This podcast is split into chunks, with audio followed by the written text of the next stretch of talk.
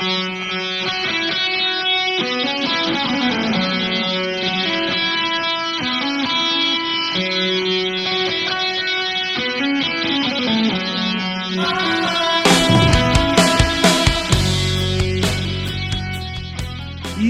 no ar mais um podcast Leigamente, seu podcast semanal de assuntos diversos e variados. Uh, do meu lado, Eduardo Zorzan. Fala, meu bruxo, como é que tu tá, cara? E aí, meu garoto? Estamos de volta, né? Voltando aí com as energias renovadas. De volta ativa. Coisa, como é bom voltar, né, cara? A gente ficou, pegamos uma folguinha aí durante essa sexta-feira. Cara, foi bom pra gente reformular, repensar o formato. Eu acho que a gente trouxe o formato Exato muito mais interessante do que aquele que a gente estava fazendo até então, que estava se direcionando por aquele formato Sim. que a gente não queria, né? Que a gente até zoava.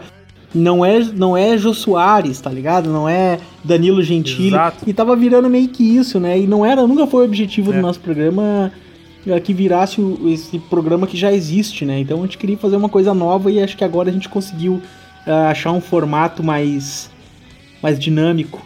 Uhum. Vamos, vamos falar real, né, cara? Os convidados estavam tomando a, as rédeas dos troços e a gente queria todo o, estre, estrel, o estrelismo para nós. Então, essa, é, essa é a verdade. pois é.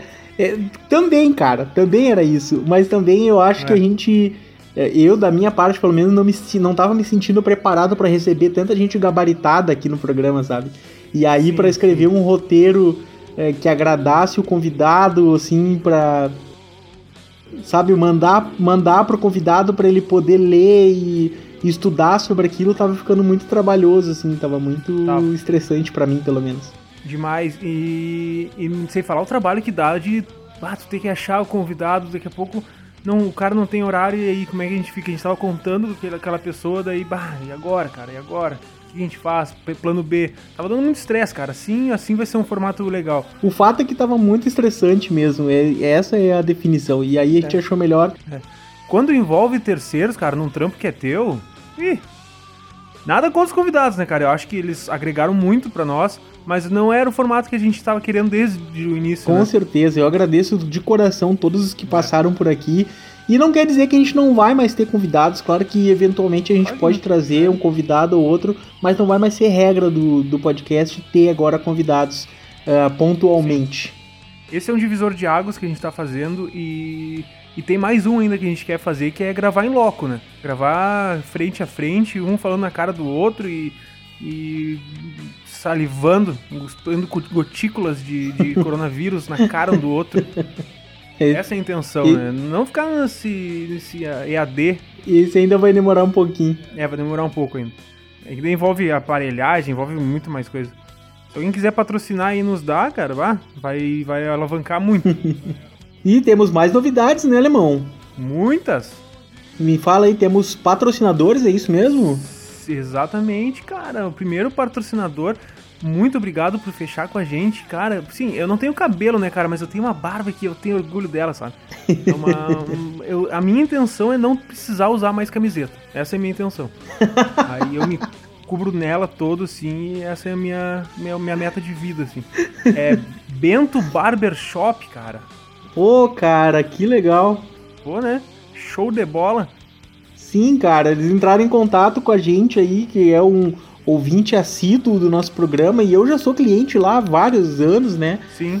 Então aí, quem quiser dar um tapa no visual, chega lá no Bento Barber, aqui na Ponta Grossa, em frente ao fim da linha do, do ônibus Ponta Grossa, quase em frente ao fim da Não linha. Não é no ali. Paraná, viu, seus, Não tem seus erro. cabeça de...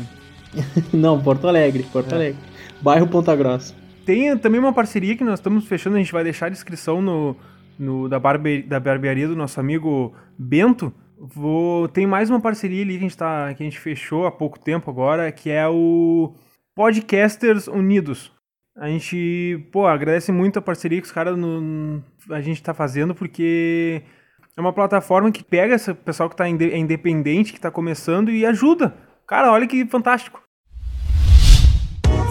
A iniciativa Podcasters Unidos foi criada com a ideia de divulgar podcasts menos conhecidos, aqueles que, apesar de undergrounds, têm muita qualidade tanto em entretenimento quanto em opinião. Por aqui você tem a chance de conhecer novas vozes que movimentam essa rede. Então entre lá no nosso Instagram, o arroba Podcasters Unidos, é só escolher e dar o play. Pô, cara, que massa! Lá a gente troca ideias, é, consegue divulgar um pouco do trabalho, os ouvintes de um conseguem ouvir os, os outros podcasts, começam a conhecer. Sim.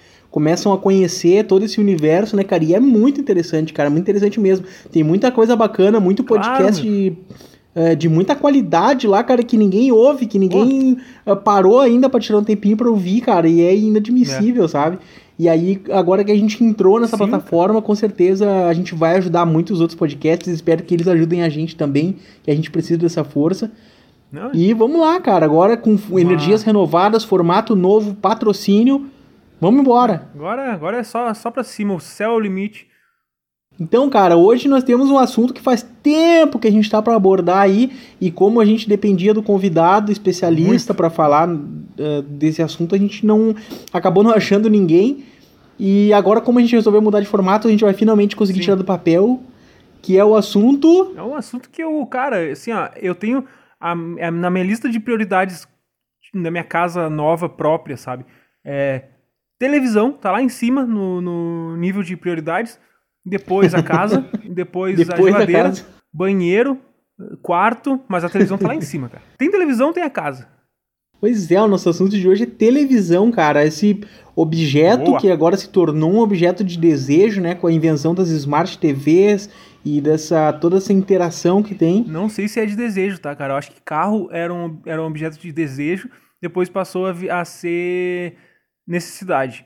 Agora, o carro voltou a ser um objeto de desejo, porque não é mais uma necessidade. O cara pode pegar Uber, pode pegar um táxi, é bem melhor, bem mais fácil do que tu ter uma manutenção de um carro caro. Mas a TV, sim, cara, a TV é uma necessidade, pelo amor de Deus. Eu sou. Pá, eu não vivo sem. Pô, cara, eu tô com a minha estragada aqui, acho que já tem uns 10 dias e não. Pra mim, aí é que vai o ponto de vista, né? Pra mim não faz tanta falta assim. Eu sinto falta só de jogar videogame, é. de assistir filme na TV grande, que agora a gente tem que assistir tudo no computador.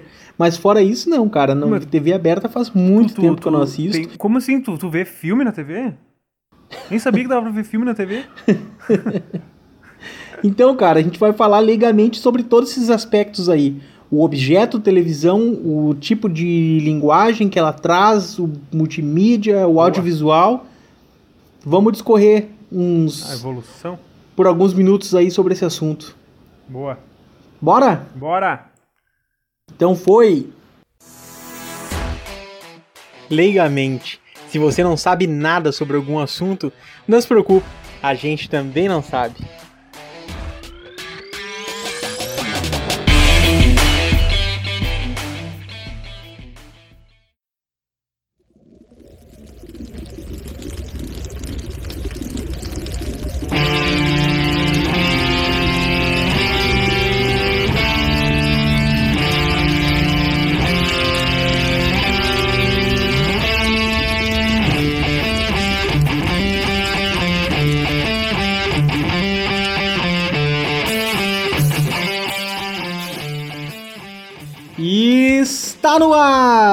Mais um episódio do seu podcast Leigamente. Behold! E aqui ao meu lado, ele, o inconfundível Jason Alemão. Como é que tu tá, meu garoto? Ô, oh, meu, meu velho, meu bruxo, como é que tu tá, cara? Eu tô bem. Tô bem, tô aqui na frente da televisão, olhando uma. Nem sei o que tá dando ali, tá, tá passando alguma coisa.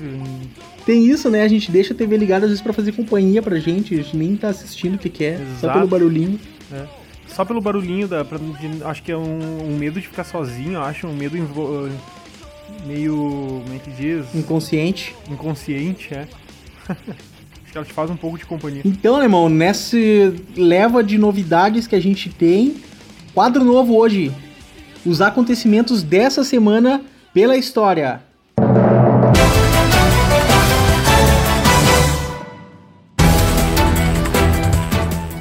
Dia 28 de junho de 1914 é assassinado Franz Ferdinand, que foi o estopim para a Primeira Guerra Mundial. Dia 29 de julho de 2007, Apple lança primeiro iPhone.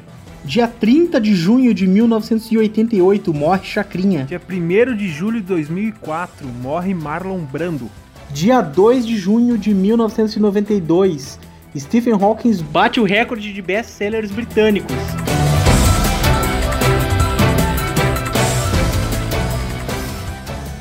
Então, alemão, para começar o nosso papo, eu tenho aqui, uh, pelas pesquisas que eu fiz, cara, essa palavra televisão, ela foi citada pela primeira vez em 1900, uh, é, num trabalho de um uh, cientista russo que fez um, um, trabalho escrito em francês.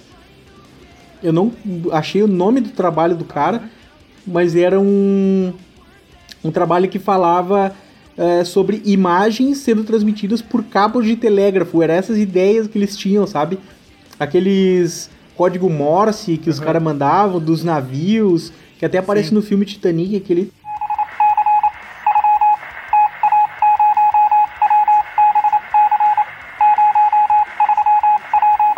Sim, uhum. Então, aqueles barulhinhos, eles mandavam mensagens por aquilo ali. Sim. E eles achavam que eles, como conseguiam mandar som, eles iam conseguir mandar uma imagem também. Mas na real certo. tinha muito trabalho, assim, e não tinha muito trabalho experimental nessa área. É, pelo menos nessa época. E aí foi em 1909 que daí dois franceses que tiveram contato com esse trabalho, eles conseguiram mandar a primeira imagem, mas era estática. Era uma imagem parada. Os caras conseguiram. Sim, era como se fosse uma foto, né? Exatamente. Uma, imagem, uma foto. Exatamente. É. Eles conseguiram mandar uma foto à distância. Aí, Mas já era um começo, né? Sim, já era o início. Aí os caras viram, porra, é possível. Vamos fazer acontecer. É. E aí foi um um americano se chama John Log Baird, que conseguiu fazer a primeira transmissão, aí sim em movimento. E aí foi desenvolvida. A imagem, né? Isso, a imagem em movimento, não era mais aquela imagem estática, não era mais aquela imagem, aquela foto. Mas daí, mas igual, aí segue como uma gravação, né? Não, não nada ao vivo. Não, né? ainda não existia ao vivo. Porque ao vivo daí seria bem mais complicado. Não, né? cara, talvez eu acho que era só ao vivo, talvez os caras não tinham como gravar ainda. Essa parte eu até não, não, não peguei, mas eu, eu tenho a impressão é. que ao vivo é mais fácil. Não, mas eu acho que, acho que ao vivo é mais difícil, porque na imagem, pelo menos, tu tem ali os filmes, né? É que daí é gravado e depois só vai passando. Mas porque tu pensa bem, tu tem uma câmera que capta luz, certo? Que é isso que a câmera de vídeo faz. Uhum. Para ela transmitir esses Sim. dados para outro lugar é mais fácil. Agora, se tu tiver que gravar, tu vai ter que ter um terceiro aparato. Tu vai ter que ter um disco para poder gravar essa imagem que tu fez, que tu captou, entendeu? Uhum. Mas eu acho que gravar, no, como transmitir ao vivo, envolve cabos de rede, de, sei lá. Sim, mas é que tu pensa em distância de hoje em dia, né? Que é Satélite, de um país pro outro. É, não. Os caras estavam fazendo um ali na frente e o outro lá nos fundos, entendeu? Era 10 Sim. metros de distância, era um pedacinho de cabo só. E eu tenho essa impressão, cara, que para gravar as coisas eu acho que era mais complicado. Eu tenho a impressão que ao vivo Pô, o cara gravou aqui, captou a luz aqui, jogou pra lá, tá na tela. Não sei, né? Posso estar enganado. Tem uns filmes antigos, tipo de Bang Bang, assim, esse filme bem, bem antigo, clássico, né? Uhum. Que tu, se tu prestar bem atenção, no fundo dá pra ouvir um barulho bem. Parece uma, um compressor, assim, ligado no, bem no fundo, assim. Que uhum. é de, de uma máquina que. Eu não sei bem a máquina, enfim, mas ela ela era fazia parte de todo esse processo de, de captação de imagem e som e para gravar. Isso antigo que eu digo, 1970, não é tão antigo assim. Uhum. Sim, cara, é agora aqui a próxima coisa que eu, que eu pesquisei é que em 1930, cara, imagina, só em 1930 que se passou a ter TV de tubo que chamavam CRT, que é uma sigla em inglês para Cathodic Ray Tube, que é esses tubos, TV de tubo que a gente fala, é esse tubo de raios catódicos. Sim. Que daí sim começou a popularizar e começou a vender é, tipo bicho, assim. E aí, cara, só que tinha um, um, um detalhe. As imagens que os caras captavam eram tudo em preto e branco. E aí, no início dos anos 40, começaram as pesquisas para tentar colocar cor nisso aí, né? Para ficar mais próximo do que as pessoas visualizavam de fato. E aí, com a Segunda Guerra Mundial, parou as pesquisas, aí só 10 anos depois, tipo lá no início dos anos 50, que começou nos Estados Unidos a ser vendidas as TVs coloridas. E aí até os anos 90 não mudou quase nada. Não mudou As TV eram tudo feito da, com a mesma engenharia, mudava a carcaça Sim. ali e tal, né? Os caras colocavam. Sim. Depois teve o controle remoto, né, que é por infravermelho. Nos anos 90 que popularizou total, a galera uh, bom, né? começou a substituir o rádio por televisão. E, cara, uma informação que eu achei é que, assim, até os anos 90 não mudou muito. Tá. Mas depois a gente teve a substituição dessas TV de plasma por um, pela, da TV de tubo pelas TVs de plasma. Tu sabe quando foi. Isso em 90? É, não, foi no ano, nos anos 2000, mas em 90. Ah, sim, sim. Ali, 99, por aí já se falava, né, mas tem que Tá vindo aí a... Os caras já tinham ideias de fazer outras coisas, é. é. Mas tu sabe de quantos é, são os primeiros estudos da TV que não era essa CRT, não era de tubo? Chuta aí. Os primeiros estudos? É. Tá, se, ela se ela veio para nós em lá para os anos 2000, que ela estava saindo do, do, de fabricação e ia ser começado a fabricar, fabricar novas. Uhum. Ah, cara, eu acho que o estudo para isso deve ter sido demorado, coisa de 10 anos antes. Cara, 1936. Porra! Não tinha nem, não tinha nem cor ainda na televisão, os caras já estavam pensando na tecnologia de plasma, de tela fina. Exato. Um cara que se chamava Kalman Tirani. Eu espero que esteja falando certo o nome do cara. Foi o nome que eu achei. Ah, ele tá morto já. Pensa... Ah, sim. Muitos anos. Foda-se. Não vai ficar brabo. Ele pensou nesse monitor de plasma que não usaria esses raios de elétrons, que é esses raios catódicos, mas que naquela época Sim. ele não tinha tecnologia para fazer. Ele fez todo o estudo, fez o, o desenho da parada ali, ele imaginou tudo na cabeça dele, mas quando ele foi para fazer não tinha como, porque a tecnologia ainda não tinha desenvolvido esse negócio de, é. de, de, do plasma. Dependia de outras tecnologias, né? É, é dependia de outras coisas, exatamente. E aí, cara, uh, depois dos anos 90, uh, é, só vinha evoluindo, depois teve de plasma, teve o LCD, depois teve o LED, e agora por último tem o LED, né? Que é outra tecnologia eu não vou, enfim, ficar explicando até porque eu não sei. Estamos em 8K já, né? Sim, cara, aí que tá. Tem uma feira que, que acontece todo ano, ou de dois em dois anos, não vou saber agora. Mas os caras levam as novidades em, em TV. E aí em 2008, uhum. um cara levou a TV 3D lá. Foi uma marca que levou a TV 3D. Mas acabou que não rolou muito, uhum. né? Não, não decolou. Mas tu te lembra que era uma moda que as TV vinham tudo com óculos? Tu comprava a TV e vinha o óculos? Sim, cara. Era uma moda, mas agora, hoje em dia, eu acho que virou. Assim, cara, é que não tem muito 3, filme 3D, né? Os caras não lançam muito filme 3D. Acho que deve ser um puta trabalho, né? Acho que talvez por isso. Mas eu acho que essa relação é inversa, Alemão. Será? Eu acho que a relação é inversa. Eu acho que não tem filme 3D porque a galera não se pegou na TV 3D. Porque se tivesse, sei lá, 80% da população tivesse TV 3D, os caras estão lançando filme tipo bicho aí em 3D, cara, pra, pra galera assistir. É que, é que deve Entendeu? ser uma mão fazer para pouco retorno, né? Muita gente deve. Exatamente. Eu acho que o ser humano não tá tão assim preparado para Cara, tu vê um filme 3D, uma. Sério, velho. Tu, tu assiste um filme em 3D no cinema uma, uma vez a cada sete meses, sei lá, meu. É difícil a pessoa ver, cara, eu assisto 3D todo dia, toda semana. Eu acho um pouco até meio. pode trazer complicações, sei lá. É, eu não sei da, da, da questão é, fisiológica da coisa, se. Fisiológica? É, né? eu não vou saber. Da questão médica da coisa. Mas é um troço que não, não agrega muito é na experiência, é, né? É, é uma coisa tá legal, tem 3D, tu vai olhar uma vez ali, duas, depois tu vai cansar. É, mas não foi uma revolução que nem foi a TV colorida, por exemplo, sim, né? Sim. Fica acaba virando ali um, um algo a mais que tu acaba não usando muito, só para se parecer mesmo. não, e outra que tinha que carregar, se não me engano, tinha que carregar os óculos com, eles funcionavam com bateria.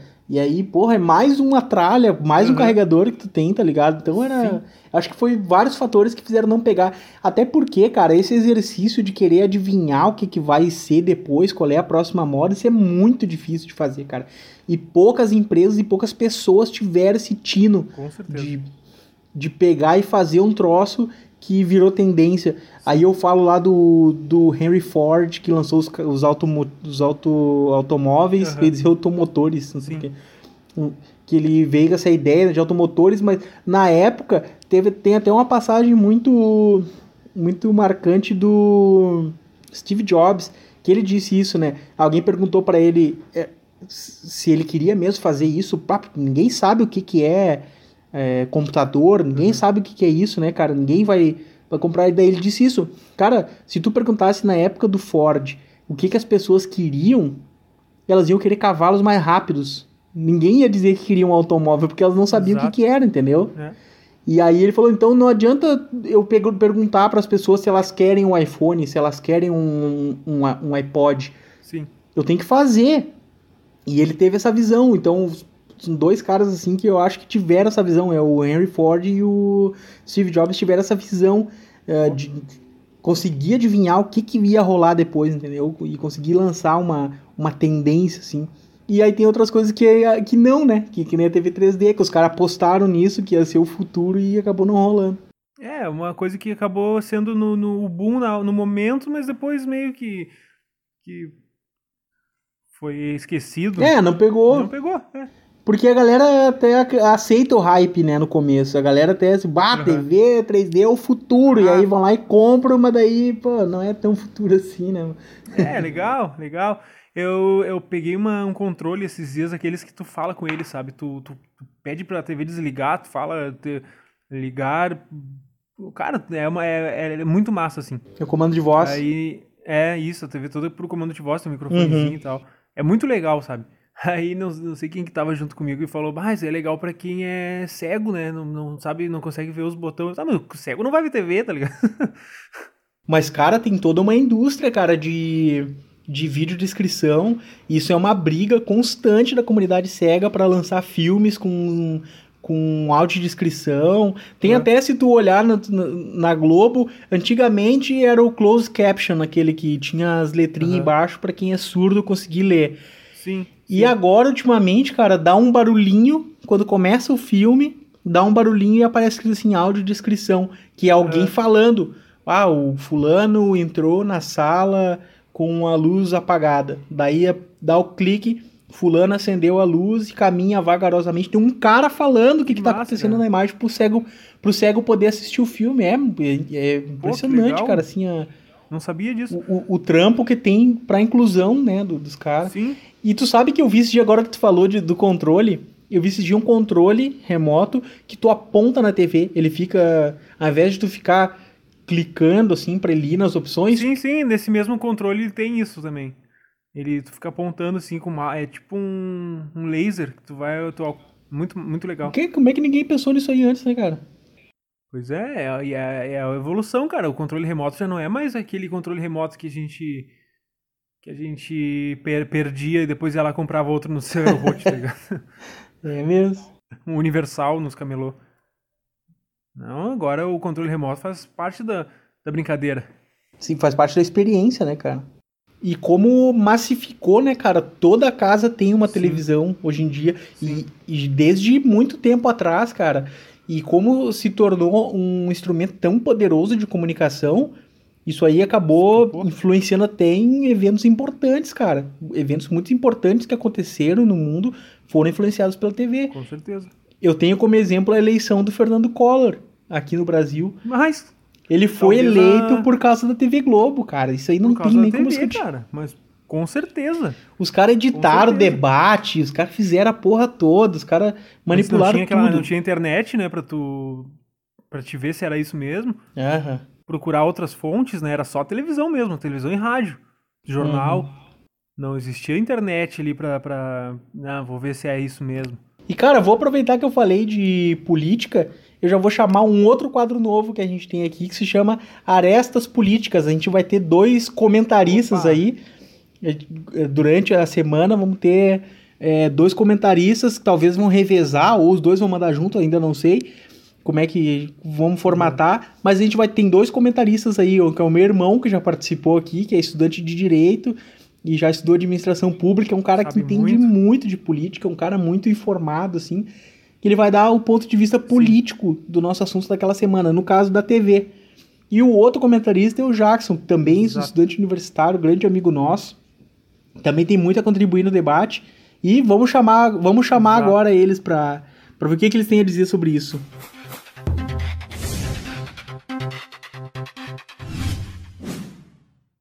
Bom dia, boa tarde, boa noite, boa alvorada, bom crepúsculo. Hoje, em dias de pandemia, a gente vive dias estranhos, não sabe quando é dia, quando é noite. Sempre é dia e sempre é noite, é só a gente querer. Mas então agora, primeiramente como convidado, agora tendo uma coluna aí, estamos percebendo uma evolução aí, estamos galgando alguns, alguns degraus, quem sabe ancorar essa bagaça um dia vai saber, né? Então estamos aí agora com um quadro chamado Arestas Políticas. Eu estou gravando isso antes do, do programa Eu Ar, então provavelmente o Eduardo deve ter feito uma, uma introdução sobre o que, que vai ser. É um projeto aí, mas uh, fico muito lisonjeado pelo convite do Eduardo e do Jason para participar da, do programa e ter uma coluna semanal, talvez, essa é a ideia, vamos ver. Mas ter uma coluna semanal vai ser bacana. A ideia do Arestas Políticas, que é o nome do quadro, é poder fazer comentários uh, diversos sobre algum, uh, alguns aspectos da nossa vida cotidiana que tem relação com a política. Então a gente, para ver agora, a gente começa falando sobre televisão. Televisão é, é algo que, que, que, nos forma e cresce com a gente. É quase como se fosse o nosso cachorrinho, só que é um cachorrinho que manda em nós e, e molda o jeito que a gente pensa o mundo. é tipo isso. É, então, é, antes de, falar da TV, eu só queria dar uma fugidinha do tema, porque é um processo evolutivo. A gente começa é, desde de como as normas eram feitas antes de a gente, de a gente estabelecer algum, esses, esses boletins informativos diários, seja jornal, uh, ou folhetins. A gente, as normas do, do, nosso país elas são, são informativas também e elas tam, eh, além de normativas elas também nos, uh, nos, nos, informam né, o que é permitido, o que é proibido. Uh, mas então evoluindo para os jornais, os jornais e os, e os, folhetins eles eram formas, são, são e eram formas de, de, de, de a gente trocar informação e da forma como a, a mostrar como a política se estabelecia no Brasil, mais especificamente. Depois rádio, televisão, uh, internet, streaming, são formas que uh, o processo de comunicação ele vai evoluindo e, e, as relações políticas elas vão, se, vão acompanhando. A gente pode perceber na história do Brasil, vou tentar não ser tão, uh, não, não me estender muito, mas na história do Brasil a gente, por exemplo, na, na, na, na época, na, no período imperial, logo no, no, no, no final, da, na, na, segunda metade do período imperial, uh, tinha alguns jornais abolicionistas e republicanos. A gente vê que eram formas uh, uh, também de informar, porque a, informa a informação, enviesada ou não, ela é uma forma de, de, de, de construir opinião. E muitas vezes a formação de opinião ela está travestida de informação. A gente precisa ter senso crítico para isso. Mas então, por exemplo, aqui, na, aqui em Porto Alegre a gente tem uma rua na Cidade Baixa, que é um bairro boêmio da cidade, chamada José do Patrocínio. José do Patrocínio foi um, um cara muito importante para a caminhada evolutiva do debate sobre o abolicionismo e sobre o republicanismo no Brasil, porque ele batia muito, ele tinha um jornal, ah, como era o nome do jornal agora? Não me lembro. Eu, eu, eu fico devendo essa informação. Ele, ele comprou, comprou um jornal e eh, se eu não me engano na, na, na, cidade do Rio de Janeiro mesmo que ficava estabelecido. E nesse jornal ele ele, ele fazia uh, uh, fazia muitos comentários sobre o abolicionismo uh, até ele não ele preferia a república mas ele sabia que a monarquia poderia contribuir bastante ainda com o Brasil. Então ele ele usava esse jornal para uh, uh, informar as pessoas e para mostrar uh, os efeitos negativos do abolicionismo, do, do, processo escravagista, de tudo, tudo que acontecia e como deveria ocorrer algumas mudanças sociais depois que a escravidão fosse abolida, porque ele tinha essa convicção de que em algum momento isso acabaria. Então, do, dando um pequeno salto, um pequeno grande salto, a gente é, só, só pensando em alguns momentos históricos, podia citar um milhão, mas na verdade é só para a gente ver como isso é sempre presente na, na nossa vida. E aí, nesse, só fechando esse, é, esse capítulo, o, ele foi muito o José do Patrocínio foi muito importante tanto que a gente veio até a abolição da escravatura uh, veio, a se tornar um país republicano ele, ele teve uma morte triste, morreu de, de, morreu de tuberculose, morreu pobre, morreu praticamente sozinho, assim, cercado com poucos amigos. Uh, mas ele foi importante nessa caminhada através das mídias. Ele fez, teve um papel midiático muito importante, ele como personalidade, como pessoa. A gente pode também citar o Carlos Lacerda, na época do Getúlio Vargas, lá que eles tinham uma rixa e tal. E o Carlos Lacerda ele ficou conhecido, entre outras coisas, por, por criar muitas, muitas informações e, e tentar manipular o mecanismo de os mecanismos de informação e as informações veiculadas para uh, para se fortalecer e ele, ele tinha uh, inicialmente pelo que eu me lembro ele não era avesso ele não era não, não desgostava do Getúlio mas depois de um tempo ele, ele se tornou um grande crítico do Getúlio Vargas. Ele tinha o nome do jornal dele era uh, Tribuna o, tribu, o Tribuno da Plebe Tribuno da Cidade se não me engano ele criticava muito Getúlio, até tem aquele famoso caso de, de que o, o Gregório Fortunato, que era da, da, da, da, segurança do Getúlio, supostamente tentou matar o, o Carlos Lacerda, aí deram ele e um outro capanga foram lá na Rua dos Toneleiros, lá deram um tiro na perna dele e depois num golpe midiático ele entra carregado por policiais com um gesso dizendo que foi, eh, foi vítima de uma tentativa de homicídio. Isso também descredibilizou muito Getúlio Vargas porque ele já estava no momento crítico da, do, do mandato dele e, e Carlos Lacerda também ficou, ficou bem famoso por isso, por outras coisas, mas uma tentativa de, de, de tentar da, descredibilizar a imagem de Getúlio, que já, como eu falei, já era bem desgastada na época.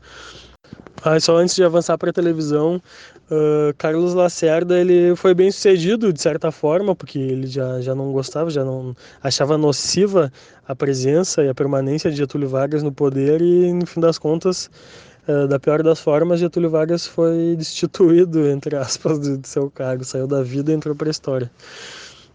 Uh, e, e então falando agora sobre a televisão televisão ela é, é muito presente no, no, nos nossos dias, ela forma claramente a nossa opinião, tem até um, um documentário. E falando de televisão, uh, temos, uh, temos algum, algumas companhias, algumas empresas privadas de televisão muito importantes que também têm atuação no cenário político, visto que o Brasil é uma das, uh, um dos únicos países em que os debates presidenciais eles são o, talvez o mais importante e último grande debate presidencial é transmitido numa rede de televisão privada, uma rede de televisão fechada. E quem não comparece aos debates geralmente se dá mal, geralmente, nem sempre. Quem não, quem não, não comparece deixa, ali de, deixa de usar um grande canhão de formação de opinião uh, a seu favor e acaba dando munição para os adversários que vão acabar se utilizando disso, do, do, do canal e da, da ausência dele para atacar, né? Uh, então a gente tem a Rede Globo, né, que é uma, o maior, é o maior do Brasil, com certeza, e um dos maiores do mundo, uma, das, uma, uma das maiores empresas de comunicação do mundo, que ela é uma grande formadora de opinião de, de nós brasileiros, ela, ela, ela nos diz como votar, como acordar, como beber, como comer, como dormir. Ela, enfim, ela nos, nos doutrina desde criança, desde a época que a gente assiste os, os programas infantis. Agora, não sei como é que tá a televisão, ela tá um pouco menos infantil a parte da manhã, mas ela, ela já vai nos mostrando, ela nos dá algo que a gente quer ver e nos, nos insere propaganda no meio, que é a forma como eles tiram o sustento, vamos chamar de sustento, né? a forma como eles tiram o sustento deles, mas também nos ensinam eh, modos de consumo, nos ensinam a consumir, nos ensinam a comprar, nos ensinam a como nos comportar. E a gente aprende esse mecanismo. A gente desde criança sabe que o que dá na TV é confiável, é bom, é importante, que o que as pessoas falam na TV é algo que a gente pode confiar, pode aceitar mesmo baixando a guarda do nosso senso crítico e, e, aceitando. Até tem um caso bem, bem importante que fala justamente isso sobre, sobre debate presidencial, sobre presença na televisão e sobre manipulação também, uh, que é o caso do, do debate do era o debate que aconteceria na TV Globo uh, na uh, último debate antes da, das eleições de primeiro turno do ano de 2006. Era Lula e Alckmin que estavam participando. E o Lula, como as pesquisas, muitas pesquisas apontavam que ele ganharia no primeiro turno as eleições, ele foi, foi aconselhado a não participar dessa, desse último debate, porque de repente poderiam usar essas últimas é, esse, esse, esse, desfecho, esses últimos debates contra ele, de repente isso poderia modificar as, a, as pesquisas, modificar as intenções de voto, e isso não, no fim das contas não traria nenhum benefício para ele. Então ele resolveu não participar, e aí durante a estrutura da criação do debate, 20 minutos antes do, do jornal ir para o ar, caiu um avião da Gol, que morreram em torno de 100 pessoas, 120 pessoas mais ou menos. E só que a, Rede Globo para não e esse, essa informação ela foi passada para a Globo imediatamente pelo jornal o Globo mas a Globo para não perder uh, a estrutura do programa e para não tirar o foco daquilo que ela precisava fazer naquele momento, ela, ela, se, ela se furtou de, de, de, dar, de dar essa informação prontamente. Outros canais já estavam veiculando, Bandeirantes, por exemplo, já estava passando informação da queda do avião, e a Globo segurou isso para conseguir manter a sua narrativa ao longo do programa e foi passar a informação só no primeiro bloco da novela, não sei nem que novela passava na época, é só no primeiro bloco da novela que veio, eh, que, que, eh, que vinha na sequência do jornal. Então a gente vê que essas estruturas de essas estruturas de, de, de, comunicação elas, eh, elas até certo ponto são confiáveis, mas desde que a gente o tempo todo não suspenda o nosso senso crítico. Nosso senso crítico é importante para a gente ter um crivo do que, que serve, o que, que não serve, o que, que a gente pode usar, o que não pode usar, o que quer nos manipular, o que é manipular nossa opinião e o que é honesto e puro e transparente, quase nada é assim.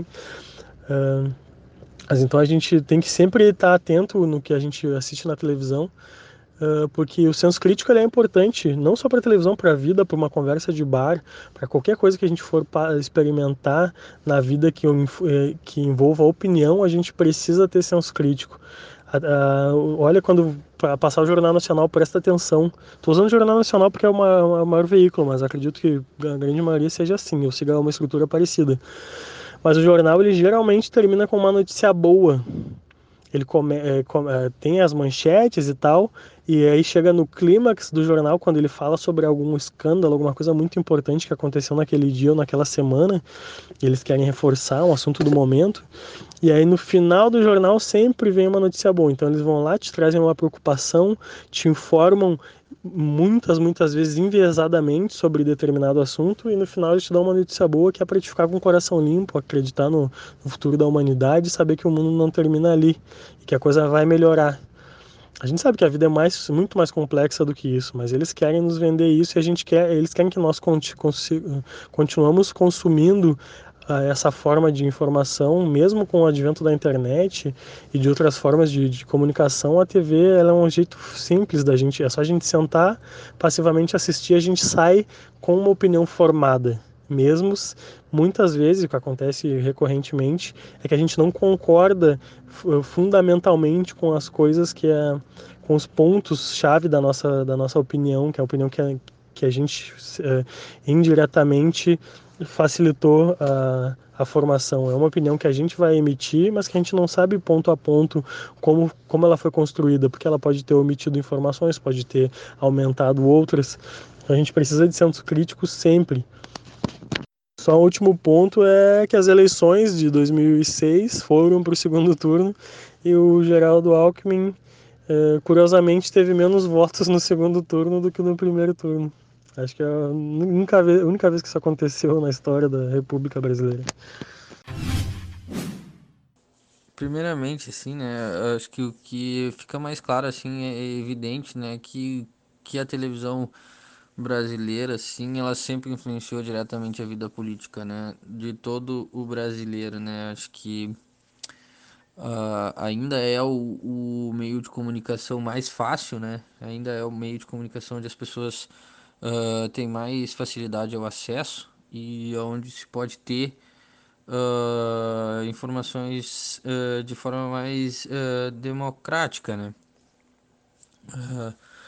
Só que a TV também ela vem mudando, né? Ela vem perdendo espaço para a internet, né? mas ela ainda tem um papel muito importante porque, de acordo com os dados, né? Hoje a gente ainda tem cerca de 30% dos brasileiros não tem acesso direto à internet, né? Então, a TV se torna um instrumento de controle massivo, né?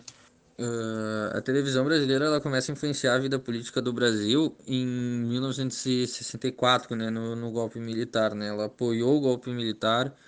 Uh, na queda dos militares, ela não se manteve muito a favor das diretas, né? Porque a televisão brasileira ela sempre teve que estar meio alinhada ao governo, no sentido de que o que acontece no Brasil é uma, uma concessão pública, né? Então a gente não tem, é, como é que eu posso dizer, não existe domínio privado do, do espaço de televisão, né? O que acontece é uma concessão, né?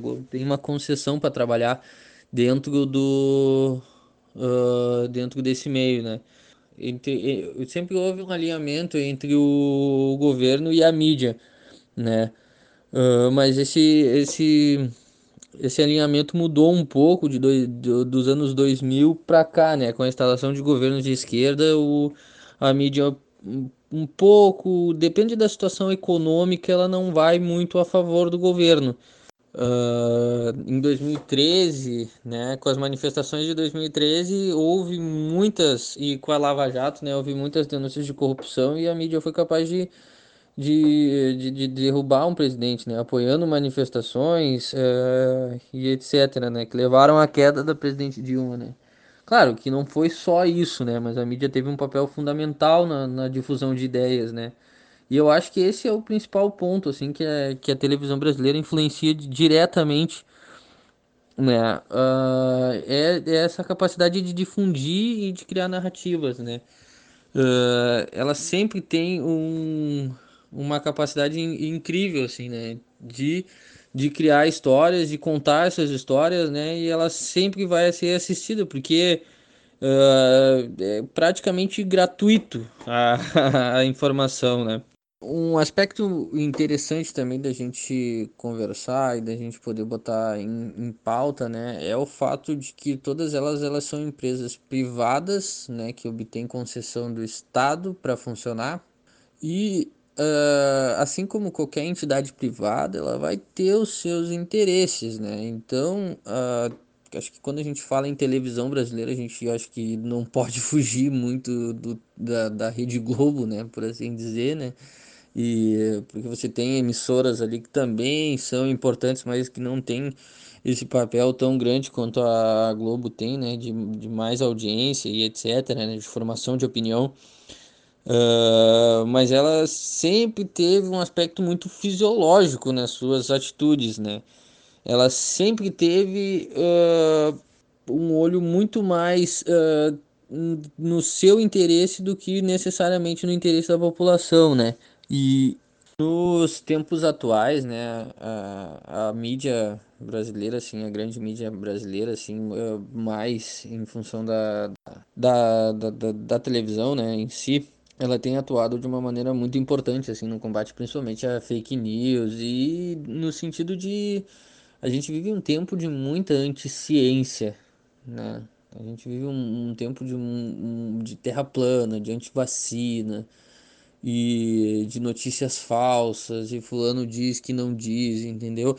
E o jornalismo, querendo ou não, o jornalismo da televisão, ele tem tido um papel muito importante no sentido de dar nome, né, às coisas, né, de dar nome a quem escreveu, de, de, de representar alguma verdade, entendeu? Porque, por exemplo, quando uma emissora grande como a Rede Globo, dando um exemplo, né, quando uma emissora, ela dá lá o nome dela, entendeu? Seja, na, seja pelo, pelo, pelo portal online deles, do G1, seja na, quando eles transmitem no Jornal Nacional, por exemplo, eles estão lá eles estão botando o nome deles, não é hoje quando qualquer um dá a sua opinião de maneira gratuita, né? Na, numa, no Facebook, no WhatsApp, em qualquer uma dessas mídias sociais aí, até mesmo no YouTube, uh, leva uma assinatura, mas fica no diz que me diz, né? Não, eu acho que é isso, eu acho que é aquilo. Tirando, claro, sempre tem, uma, sempre tem exceções, né? Sempre tem aqueles que vão fazer um, um levar informações de maneira responsável, né? Mas ainda assim, uh, ainda assim o jornalismo que essas entidades praticam, eles são ainda bem confiáveis, né? Então, dizer que, que a televisão Uh, se fosse há uns 4 ou 5 anos atrás, eu diria que a televisão brasileira estava fadada a, a não sobreviver, né, dentro dos próximos 10 anos, por assim dizer, mas com o atual cenário, eu acredito que a televisão, e não só a televisão, mas como jornal e rádio, eles têm influenciado positivamente o cenário político, né, e têm influenciado uh, de maneira bem eficiente, assim, porque mostram eles literalmente furam uma bolha, né? Que os indivíduos se inseriram com as redes sociais e com os algoritmos, né? Então, a televisão, de maneira geral, ela influenciou historicamente o nosso país, né? Então, ela vai estar nos livros de história daqui a 50 anos, ela já está nos livros de história quando você estuda Fernando Collor e golpe militar. E com certeza ela vai continuar tendo um papel muito importante, porque no tempo, em tempos que como a gente vive, tu ter uma emissora de televisão que dá nome às coisas e que faz pesquisas responsáveis em relação ao conteúdo que é publicado é fundamental, né? Acredito que seja isso.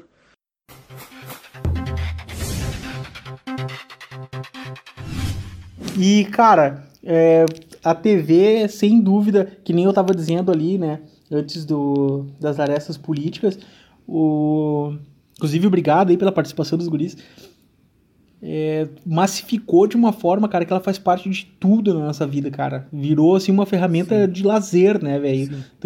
Tem Claro. Uma infinidade de programas para tudo que é tipo de gosto tem na televisão, além de ter muitas pessoas que formam opiniões pela TV, né, cara? Tu assiste lá o, o Jornal Nacional, Exato. tem o Bonner falando e ele tá formando opinião. Tu tá ouvindo o que ele tá falando, tu vai pensar a respeito daquilo e tu vai formar a tua é. opinião.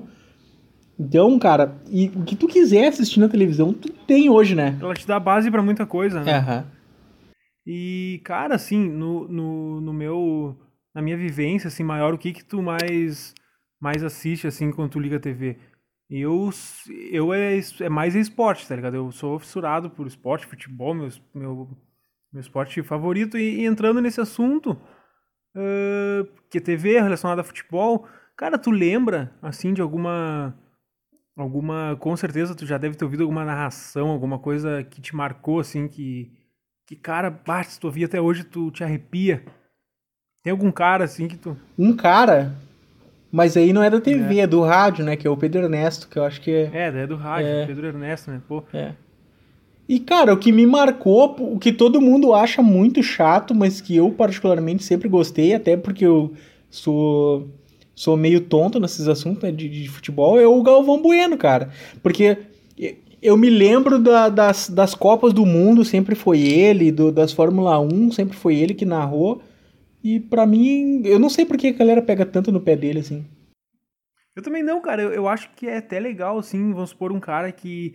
O cara, bah, o cara só faz jogo importante, ele só narra uhum. final. Eu acho que isso é legal, sabe? Porque tu, às vezes, tu tem um time pequeno ali da tua cidade que. É um time pequeno que. Mas tu ouvir teu, teu, teu time sendo narrado pelo Galvão, acho que dá uma. Dá um up na autoestima do, do torcedor, tá ligado? E tu sabia, cara, que o Galvão Bueno, ele, a estreia dele foi numa, num, num, tremendo bostaço, assim, literalmente falando, que a, foi na Copa de 86, tá? E o, e o narrador titular era o Osmar Santos. E foi na Copa do México. Ele teve uma crise, sabe de quê? Diarreia. Hemorroida. Caralho. Não, não, tão literalmente assim, tá? Mas tem a ver ali com brioco. que ele teve que substituir. Ele substituiu no jogo do Brasil na na, na, não sei se foi na estreia, acho que ele chegou a narrar, o Osmar Santos, que era o titular, narrou o primeiro jogo, aí eu acho que no segundo ele começou nessa crise, foi se agravando e o Galvão assumiu dali. Pra te ver, né, cara, que é um bagulho que. que é, é meio estranho, assim, mas olha o que o cara se tornou, tá ligado? Não largou mais o osso desde então. Não largou mais. E, cara, sabe uma, uma negócio, uma relação que me veio na cabeça, que o teu time ser narrado pelo Galvão Bueno deve ser tipo aquele lutador que vai pro UFC e escuta o Bruce Buffer falar o nome dele, tá ligado? Exatamente. É, eu acho que deve ser mais ou menos a mesma sensação, tá ligado? E a, e, engraçado, né, cara, que a UFC ele tem um canal, um canal específico para ele na, na TV fechada, né?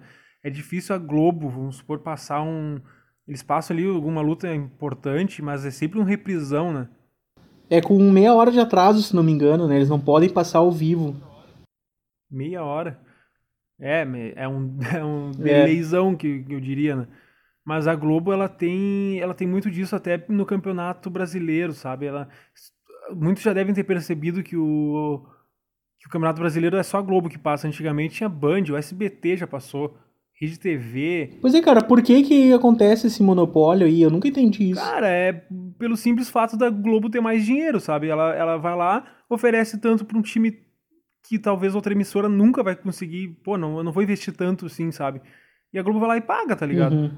Agora, e, e o formato também é um pouco diferente, porque aqui no, aqui no Brasil a gente tem três, se eu não me engano. É, é a Globo, que é pra TV aberta, a Sport TV, que é pro canal fechado, né? O TV a cabo tem que pertence à Globo também. Isso, no mesmo. Andando paralelamente ao Sport TV, tem a Turner, que eles transmitem pela TNT e pela Space, se eu não me engano. Que daí eles. Ah, eles, isso eu vi mesmo. Isso, eles, eles, vamos supor, eles vão lá com um time tal, o Inter, o Palmeiras, por exemplo, que são, são deles. E eles só transmitem jogo daqueles times. Eles uhum. fecharam um contrato com aqueles times e só vão transmitir jogos, jogos daqueles times. Aí depois tem o pay-per-view, que também é da Globo, né?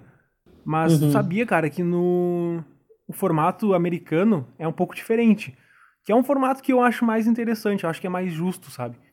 Eles uhum. separam mais especificamente a NFL, que é assim, mas enfim, a NBA também é. Eu sou e... apaixonado pela NFL. A NFL, né? A NFL é massa demais, mas eu curto mais a NBA. E o sistema deles de transmissão lá é, é, bem, é bem diferente, assim, daqui. É um pouco mais complexo, assim, se, se a gente for analisar, sabe? Porque eles, uhum. eles separam por blocos. São vários contratos, Sim. assim. Uh, a NFL, por exemplo, tem, um contra tem, um contra tem vários contratos, tá? São, se eu não me engano, deixa eu ver aqui que eu tenho uma colinha, tá? São quatro, quatro se eu não me engano, é isso, quatro, quatro contratos. E tem o de quinta-feira, que a Fox compartilha junto com a NFL Network, que é, que é o aplicativo da NFL, né? Que tu pode acompanhar ali. Uhum. E a rodada dupla de domingo à tarde, que daí é, pensa em blocos, em, em, em, uns quadros, assim, que tu vai ali e escolhe um. Uhum. Aí tem a rodada dupla de domingo, tem o de domingo à noite, tem a de segunda à noite, que daí é. Tu vai ali e barganha pelo que tu quer, tá ligado? Tu não sabe o time que vai jogar aquele dia. Diferentemente do ah. Brasil, que tu vai lá e ah. quer, vou comprar o jogo do Flamengo lá e tu pode até mudar a data se tu quiser. Se a Globo. A gente sabe que a Globo tem poder de, de fazer isso, né? Sim, ah, teve jogo de manhã lá, agora no ano passado, né? Claro. Tá. E, e, lá já não, lá os caras compram a temporada antes. Eu quero os jogos de domingo à tarde, vamos por a, a Fox, ela e a CBS, que tem uhum. os direitos desses jogos aí, de domingo à tarde. E a, aí o domingo à noite, que é o Sunday Night Football, que é daí da N, NBC dos Estados Unidos. Uhum. E, cara, eu, eu acho mais legal, mais legal assim, não, eu acho mais justo, mais justo, porque, cara, ó, pensa no dinheiro que tá entrando. Pensa assim, ó. Sim, cara. O cara tem uma, o cara tem uma construtora de carro, tá? E eu vou, eu quero botar a minha marca na NFL. Eu quero grudar uhum. minha marca ali, porque eu acho que tem tudo a ver, tem, é que nem tu já viu a, a Rolex, ela ela patrocina ela patrocina Fórmula 1. E, pô, uhum. a Rolex, Fórmula 1 é um esporte de luxo. Pô, vou colar minha marca ali. E na NFL, o cara que tem uma, ah, uma construtora de um carro foda, eu quero, quero colar minha marca nele. Aí a, outra, a, a, a concorrente vai lá e antes e compra aquele espaço. Hum, no Brasil é assim. Tem um monopólio uhum. de empresas que, que, que patrocinam aquele horário e não tem. A Itaú, essas empresas grandes assim, não, não tem como tu competir. Nesses não, tu tem ali, tu, a, ó, a ESPN comprou ali o horário de segunda noite. Ah, mas já tem ali a construtora tal. Eu vou para domingo à noite negociar com a NBC. Pô, uhum. com a Fox. Tu tem outras opções, entendeu? Pô, tu tem, Sim, tu tem, cara. mais, tu tem mais visibilidade em outros canais, tu tem tu tem mais empresas colando a marca. Sei lá, velho, eu acho que é um pouco um jogo meio e que agora tá tendo uma lei, né? Uma MP do que o Bolsonaro tá fazendo e do. Não sei se você já viu. Não, não vi. Que é para mudar esse monopólio agora que a Globo tá, tá tendo em cima desses, desses jogos. E agora o, o time mandante é o que tem o poder da, da, da, da venda dos jogos. Ah. Ele pode negociar com quem ele quiser. Não é o cara vai lá. Porque tem muito time que não quer, tá, tá copando com a Globo pra não, não ter esse. Cara, eu, eu, eu, eu, eu, eu tenho um poder de barganha maior que o teu. A Globo vai lá e pensa, Aham. pô, tu não quer ganhar dinheiro? Cara, não precisa do teu dinheiro, entendeu? É mais ou menos assim. Eu, eu, eu- que nem o Flamengo agora tá fazendo streaming, tá, tá, tá hum, botando jogos no YouTube. Sim, Vai o ano passado teve isso, se né? colocado com a Globo, vai ganhar menos, mas ao mesmo tempo ele mostra pra Globo que ele não precisa deles, entendeu? Acho que é meio Eu um lembro que no ano passado assim, teve sabe? um Grenal que foi no Facebook, né? Foi, isso rolou só no Facebook. Exato. Agora na, a Libertadores tá fazendo assim. A Libertadores tem jogo no, na quinta-feira, o, é, o Facebook é o dono. Aí, se eu não me engano, na quarta é a TV aberta. Na terça é a Fox. E, e é isso, é Fox. Não tem outros, é, são esses três. Aham. E é bem. É bem. É, é para mudar um pouco esse monopólio que a Globo tem, né? Que é antes da Lei Pelé lá, que, que os, a, a, Globo ia lá e negociava com os dois times, os dois times pagava para os dois times e deu, é tudo nosso. Agora não, agora se o time mandante não quiser e o, e o visitante quiser, não tem. É o mandante que manda para quem que ele quer televisionar, entendeu? Se ele não quiser vender para ninguém, ele não vende também. Se, É, meu, todo monopólio é prejudicial, cara. Todo, tudo que é Ah. de um dono só, quanto mais concorrência, melhor para o consumidor sempre. Claro. Essa aí é uma lei do mercado. Até pra melhorar, né, meu? Tu, tu ter uma, uma liga ali foda, que nem é a, in- a inglesa. A alemã, cara, a alemã tem um sistema que eu, que eu achei o mais foda, o mais, mais legal foi o, o sistema da Alemanha. Que ele é, ele, é, ele é bem mais justo, tá? Porque eles são, eles são divididos em bloco A, B e C. E D. Uhum. E eles, eles vendem assim, ó. O bloco A é sábado às 13h30 da, ta- da tarde. Não, é do sábado às 13h30 da tarde, terça e quinta das 8h15 da noite. Pensa que tu tá comprando um negócio ali, tu tá vendo um catálogo, tá? Eu tenho aqui, ó, o catálogo A. do- do- eu vou pegar os jogos de sábado às 15h30, terça e quintas às 8h15 da noite. Tá, beleza esses jogos são meus. Eu vou comprar o time, o time que vai jogar naquele, naquele, naquele horário é meu. Eu É só meu, tá ligado? Aham. E, e daí tem o bloco B, que daí também é o da- do sábado, e- do, do sábado às 15h30, que daí vai dividir com o bloco A, mas daí ele tem um pouco mais de regalias ali, que vai muito mais a fundo, então eu não vou ficar. Não vou ficar indo muito, muito além disso, assim, mas é, é assim, ele divide em vários. Claro, vai ter o mais caro, vai ter o porque. Porque tem várias perjora- prerrogativas, é isso? Que vão, vão definir ali a diferença de um de outro, né? Óbvio que um vai ter mais vantagens que o outro, né? Mas é mais, eu acho mais justo e mais, mais, assim, tu espalha mais a marca, né, cara? Tu, tu vai ter mais canais televisionando o teu, teu evento. Sim, cara. E é como eu tava dizendo antes, né, cara? Todo, tudo que é ah, unânime, né? Tudo que é monopolizado sempre é muito ruim é pro consumidor final. Se a gente tivesse um monte de canais para poder escolher o que, que a gente vai assistir e tal, é, eu acho que seria melhor a, a-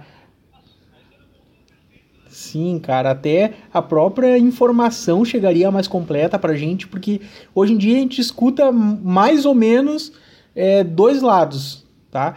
Que é, são os governistas, que quem tá no, no poder agora é o Bolsonaro, então a gente tem TVs Sim. ou, ou mídias, né, que são ah, pró-governo. Que, e aí tu vai ler uma matéria, cara, é totalmente, ou tu vai ver uma matéria na televisão, é totalmente diferente da matéria da Globo, por exemplo, que sempre foi oposição. Sim. Sempre foi oposição, né, historicamente. Ah, Então, se a gente tivesse mais de dois, se a gente tivesse três, quatro, cinco, seis, dez canais falando da mesma coisa, Exato. a, a TV seria ah, o meio de comunicação perfeito, porque além de estar em todos os lugares, é muito acessível. Hoje em dia, se foi o tempo né, que era difícil ter televisão, hoje em dia qualquer pessoa tem televisão. É, E televisão de qualidade agora com sinal digital, né? É, isso é, isso é bom, mas por um lado ela, ela é um pouco perigo, perigoso, assim, esse, esse... Porque, tipo, uhum. tu tem o YouTube, tu tem Google, menos Facebook, tá? Vamos, vamos, vamos se ligar nessas, nessas, nessas historinhas de Facebook aí, nessas notícias de Facebook, WhatsApp. Mas, assim, eu digo que tu tem mais plataformas para ir atrás da, da informação. Uhum. E na, na Globo ali, que é geral 99% das pessoas assistem Globo, eles vão pegar a informação que eles estão te dando, entendeu? E, e realmente, uhum. a televisão, ela é talvez o mais influente, mais, mais influente, na verdade, uh, meio de comunicação. O cara, o neguinho vai ver ali, pô, o William Bonner tá falando isso, é real, tá ligado? Uhum. Pô, quantas gente. É, mas é porque tá na casa de todo mundo, né? É porque a TV tá na casa de todo mundo, por isso que é, é tão poderoso assim esse meio de comunicação, entendeu? E isso aí é para tudo, cara. Qualquer pessoa que chegar e disser pra ti alguma coisa, até se a gente falar alguma coisa, que eu falar alguma coisa, não precisa acreditar em mim, cara. Vai atrás da informação, pesquisa. Isso eu sempre falo para todos os meus amigos. Às vezes surge um vídeo ali no. no, no grupo do, da família, surgiu um é. vídeo eu pego e vou lá, pesquiso e olha só, não foi bem assim que rolou, esse vídeo aqui é só um recorte, não sei o que lá, a história toda é isso aqui, manda o link pra pessoa ler, sabe? Várias vezes já aconteceu isso. Eu eu já briguei, briguei não, tá? Eu não eu evito até, eu até falei contigo que eu evito assim falar de política por muitas coisas que eu que eu via, porque eu sou muito cri-cri pra essas coisas de, de notícia, sabe? A pessoa vai vir me falar, cara, olha o que eu vi, isso é tá na cara, só cego não vê. Eu, tá, mas vamos, vamos, vamos dar uma analisada nessa fonte aí, né? E eu gosto de ir uhum. atrás, assim, nem tu falou. Tu vai atrás de, de, da fonte que a pessoa te passou e tu vai atrás de uma fonte secundária, né? Uhum. E bah, eu já discuti, velho, com, com pessoas que não. Não, mas tá, como assim? Não sei o quê. Cara, enfim, é. A pessoa tem que, tem que ser muito. Muito manipulável para acreditar na, no, na fonte primária, sei lá, e não ir atrás de uma outra. É, cara, isso aí é o mal, acho, do nosso país, é essa preguiça, entre aspas, né, da, da galera ir atrás, de confiar cegamente numa fonte só. Isso aí acho que é o grande problema da, do, do nosso país hoje. É. é. Esses, os tiozão aí do... Alemão, a gente falou até agora, e a TV é muito presente na nossa vida, mas Cara, e se não tivesse televisão? Como, como, é, que, como é que seria? O que, que tu acha que ia acontecer se a gente não tivesse essa ferramenta aí? O que, que aconteceria com a sociedade? Uhum. Com Até tu pode dar um relato pessoal aí, o que, que seria da tua vida se não fosse TV? Cara, primeiro que se não existisse a TV, eu não sentiria falta da TV, tá ligado? eu acho que é meio difícil de pensar assim, um negócio que ah, e se que, que seria de mim se não existisse o, o carro voador? Seria normal, porque eu não, não, não conhecia um carro voador, ali. Mas eu acho que, que, com certeza eu acho que eu seria um pouco menos menos menos vegetal, menos um, acho que eu seria um pouco menos sedentário e uh, praticaria um pouco de mais de movimentação. Acho que, sei lá, cara, movimentaria mais, com certeza. E tu, cara? Cara, eu acho, eu acho que assim, mas falando mais uh, no macro, assim, sabe, na sociedade, eu acho que uma coisa que aconteceu do outro lado do mundo, por exemplo, demoraria mais. Claro, isso aí assumindo que a evolução da, da informação é, parou no rádio, entendeu? Cara, é difícil falar, mas eu acho que a gente seria mais burro.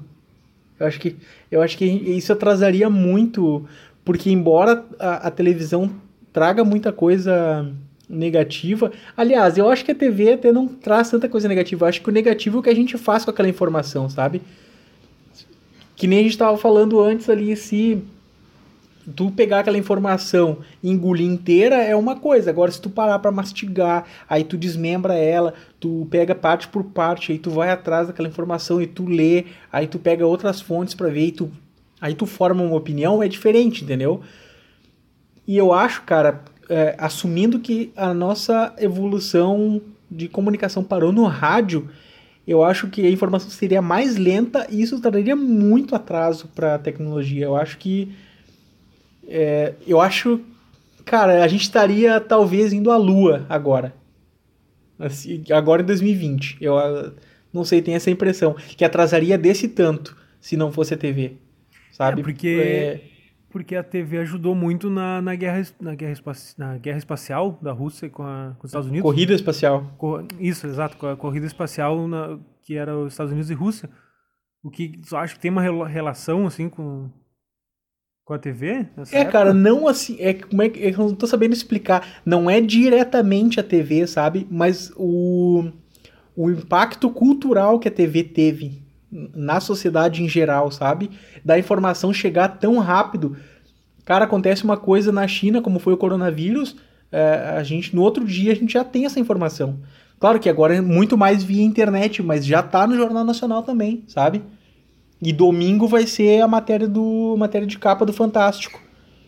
Entende? Então as coisas são muito rápidas e talvez se uh, a gente tivesse só com o rádio até chegar uma informação lá do outro lado do mundo, até o cara conseguir é, trabalhar isso para fazer disso uma matéria para ir para televisionar ou para botar no, no rádio, claro, não ia ter TV, né? Eu acho que demoraria mais isso atrasaria muito, atrasaria muito tudo. Né? O desenvolvimento humano, cara, ia atrasar. Com, com certeza, cara, mas eu acho que atrasaria o desenvolvimento humano, mas aumentaria a população, com certeza. pois é, cara, tem esse mito aí, né? Mas eu não tenho certeza se isso é verdade. Quem não tem televisão faz mais é, filho. Não, não tem. Não, é uma coisa que a gente usa pra. Ah, o cara tem cinco filhos, pô, mas não tinha televisão. É que eu acho que o pessoal fala assim mais pra. Não tem o que fazer, sabe? Pô, tu não tem o que fazer, vai. Vou, vou pro quarto, vou, vou fazer. fazer acontecer. é que a televisão é um entretenimento, né? Isso a gente deixa para outro podcast para falar de mitos, lendas urbanas. Mas, Alemão, como a gente estava falando antes, é muito difícil uh, a gente conseguir eh, chutar o que, que vai acontecer, Sim. mas eu queria saber de ti, cara, o que que tu acha que vai acontecer? A gente passou pelas toda essa evolução da televisão até ela chegar em ser esse canhão de mídia que ela é hoje em dia, que abrange, sei lá, 80% das casas brasileiras e sei lá quantos por cento do mundo, mas praticamente todo mundo tem televisão. É, o que que vem aí ah, depois a gente tem agora as mídias digitais, né? a gente tem internet, a gente tem streaming, a gente tem o que nem tu citou aí o YouTube, a gente tem o Google, a gente tem podcasts, é, as lives agora, né? A gente tem podcasts, exato, não posso esquecer dessa oh, mídia maravilhosa que acolheu tão bem. E depois, cara, o que, que vai acontecer depois? Cara, que, depois do, dos streamings, depois do... Eu penso assim, cara, que vai tudo numa linha de tempo, assim. Tu tem o rádio, que foi lá o vovozinho de tudo. O jornal, eu acho que começou antes. O jornal, aquele palpável, né, uhum. de, de, papel. Uh, depois veio o rádio. Aí depois a televisão. O rádio, acho que, cara, dificilmente o rádio vai acabar, entendeu? Eu acho, sabe? Eu sou um consumidor muito uhum. de rádio, assim, sabe? Eu gosto. E televisão, agora, acho que a tendência é a gente ir mais pro, pro esse lado de streaming. Streaming pro lado das lives, eu acho que tá, vai crescer demais. Eu acho que os podcasts também. A tendência é essa, cara. A tendência é, é nós irmos para um lado mais, mais tecnológico, mais da internet. É, eu penso que a TV aberta, como a gente conhece, eu acho que vai terminar. Eu acho que a gente não vai ter mais, assim, os horários, sabe? Aquela grade de horários, assim ah, agora é a novela, depois o noticiário, Cara. depois é o jogo. Eu acho que isso não vai ter mais. Eu acho que vai ser Sim. tudo. Eu acho que isso é uma. tá sendo, acho que tá acontecendo mesmo. Porque eu, por exemplo, minha televisão, velho, eu, eu ou é Netflix, ou é, ou é o videogame, ou é o YouTube, eu não, eu não uso mais pra ver TV aberta, tá ligado? Uhum. Acho que quase ninguém mais. É, então eu acho que o futuro é esse, cara. Tu vai ali, tu vai sentar e tu vai escolher o que tu quer assistir. E eu acho que mais futuramente ainda é, vai terminar a televisão assim como o aparelho. Eu acho que tu vai ter um. É, até no teu celular mesmo pode ser o, o, receptor de TV e tu vai poder projetar em qualquer monitor Sim. que tiver perto de ti. Eu acho que tu não vai mais ter uma Boa. televisão assim que tu vai sentar na frente do sofá para ver televisão. Não, tu vai ter o teu aparelhinho ali, pode até ser o celular ou um, um outro aparelho, sei lá, um, no mesmo modelo do iPod. Talvez a qualidade não seja a mesma, né? É, mas agora com sinal digital. Mesmo que a televisão te proporcione. Mas agora com sinal digital, cara. E também com internet, com streaming. É nada impossível. Não né? é? Não é mesmo. Pode transferir. Tem muito vídeo aí que já tá rolando. Escolhe quantas polegadas tu quer. É, não, eu digo assim, ó, tu vai projetar num monitor que esteja perto de ti, entendeu? Tipo assim, ah, sentei na frente do computador, ah, vou ver, ah, eu sim. quero assistir um filme, e aí tu joga do teu dispositivo móvel, tu joga ali para assistir. Já acontece hoje, mas eu acho que isso eu Boa, acho que isso vai terminar com a televisão em si, entendeu? Ah, eu quero ver a notícia, não sei o que lá. Aí tu pesquisa no teu celular ali ou no teu iPod, não sei, no teu aparelhinho, pesquisa e joga na tela para assistir, entendeu? E eu acho que vai ser vai ser por aí. Aham. Uhum. É, bem uma. Porque hoje tem muito, né, do. Esse de tu lançar ali o. pra televisão uhum, mesmo, uhum. né? É uma, é uma tendência. Eu cara. acho que é sim. Tendência. O espelhamento, tu consegue espelhar o celular no, no na tua quando a gente se, Quando a gente se reúne, especialmente na casa do meu irmão, primeira coisa é todo mundo conectar o celular na, no Chromecast dele lá. Porque daí cada um vai colocando uma música, Exato. cada um vai colocando uma Briga. coisinha que a gente é. faz fila, né? Cada um bota uma música, mas cada um do seu celular. E eu acho que, e eu acho que é mais ou menos por aí que vai acontecer é, futuramente. Sim, cara. Mais uma estreia aqui no programa. A gente tem um quadro novo que a gente vai dar aqui uma dica cultural, seja um livro, um filme, documentário, para falar da, tra que trata daquele assunto daquela semana. No caso de hoje é televisão. Eu quero que tu me diga, alemão, uma peça de arte aí que tu considere imprescindível que fale sobre televisão ou que tenha a ver com televisão? Cara, uh, eu assim um pouco da minha área, tá? Que eu que eu vi, eu puxei um pouco mais pro lado dos esportes, assim. Uhum. E e tem uma série que eu assisti do uhum. início até o fim, assim, ó, cara, me matou aquela saudade que eu tava da NBA, sabe? Que é o The Last Dance que é uma história do Chicago Bulls, aquele de, uhum. do, da década gloriosa.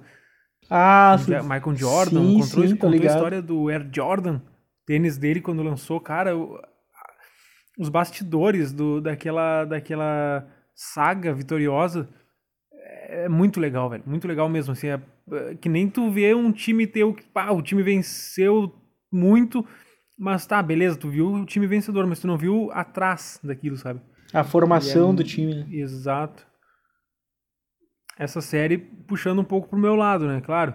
Uhum. Tem, tem outras várias aqui que eu tenho separado, mas que vamos, vamos deixar para não acabar. Vamos deixar para os próximos episódios. Isso, isso. Então, cara, eu já peguei uma peça muito mais dramática que eu acho que a galera já viu aí, mas quem não viu e conseguiu fugir dos spoilers até hoje, vá atrás, cara, do show de Truman que é com o Jim Carrey, que é um papel dramático que ele tá fazendo, ele não tá fazendo comédia no filme, embora o filme tenha algumas partes de comédia, mas ele tá é, num papel sério. E é um Sim. filme incrível, cara. E quem não sabe o que, que tem a ver com televisão, isso aí, assista o filme, porque é muito interessante as reflexões que o filme faz. E por hoje é isso, né, Alemão? Feito então, né, cara? V vamos lá pro, agora pro novo formato. Vamos. Esse foi o primeiro, então acredito que tem algumas coisas ainda para alinhar. A gente vai tentar melhorar, vamos ouvir e vamos. Ah, tá, agora, a partir desse piloto a gente sabe o que, que não vamos fazer e, e sabemos o que tem que fazer. E eu acho que agora vai ser o divisor de águas. Isso aí. E mais uma das novidades que agora no final a gente não vai ter músicas famosas tocando aí, música que todo mundo conhece. É... A gente vai escolher. Vamos se precaver. a gente vai escolher músicas da cena independente. Então, quem tiver uma banda aí, quiser divulgar o seu som, o Legamente é o lugar. Pode mandar aí para legamentepodcast@gmail.com ou nas redes sociais ou em qualquer lugar entre em contato com a gente que a gente toca o som de vocês aí coloca o link das redes sociais no post e faz o merchan todo. Tudo aqui. de grátis, tudo no 0800, não, não vvamos se apoiar. A tudo no 0800. já trouxemos um músico aqui, dois músicos aqui, e sabemos do perrengue uhum. que é essa galera para para ser vista, né? hoje em dia com o YouTube, com, é, é, tá mais, mais, mas, cara, quanto mais melhor, tá ligado? Exatamente. Assim como a gente também quer ser ouvido, eles também querem, vamos, vamos, vamos para cima deles agora. A nossa geração que vai, vai, vai ditar o ritmo agora, não é mais a televisão. é isso aí. Vamos embora, gurizada. Até semana Nossa, que vem. Valeu, alemão. Feitou. Oh.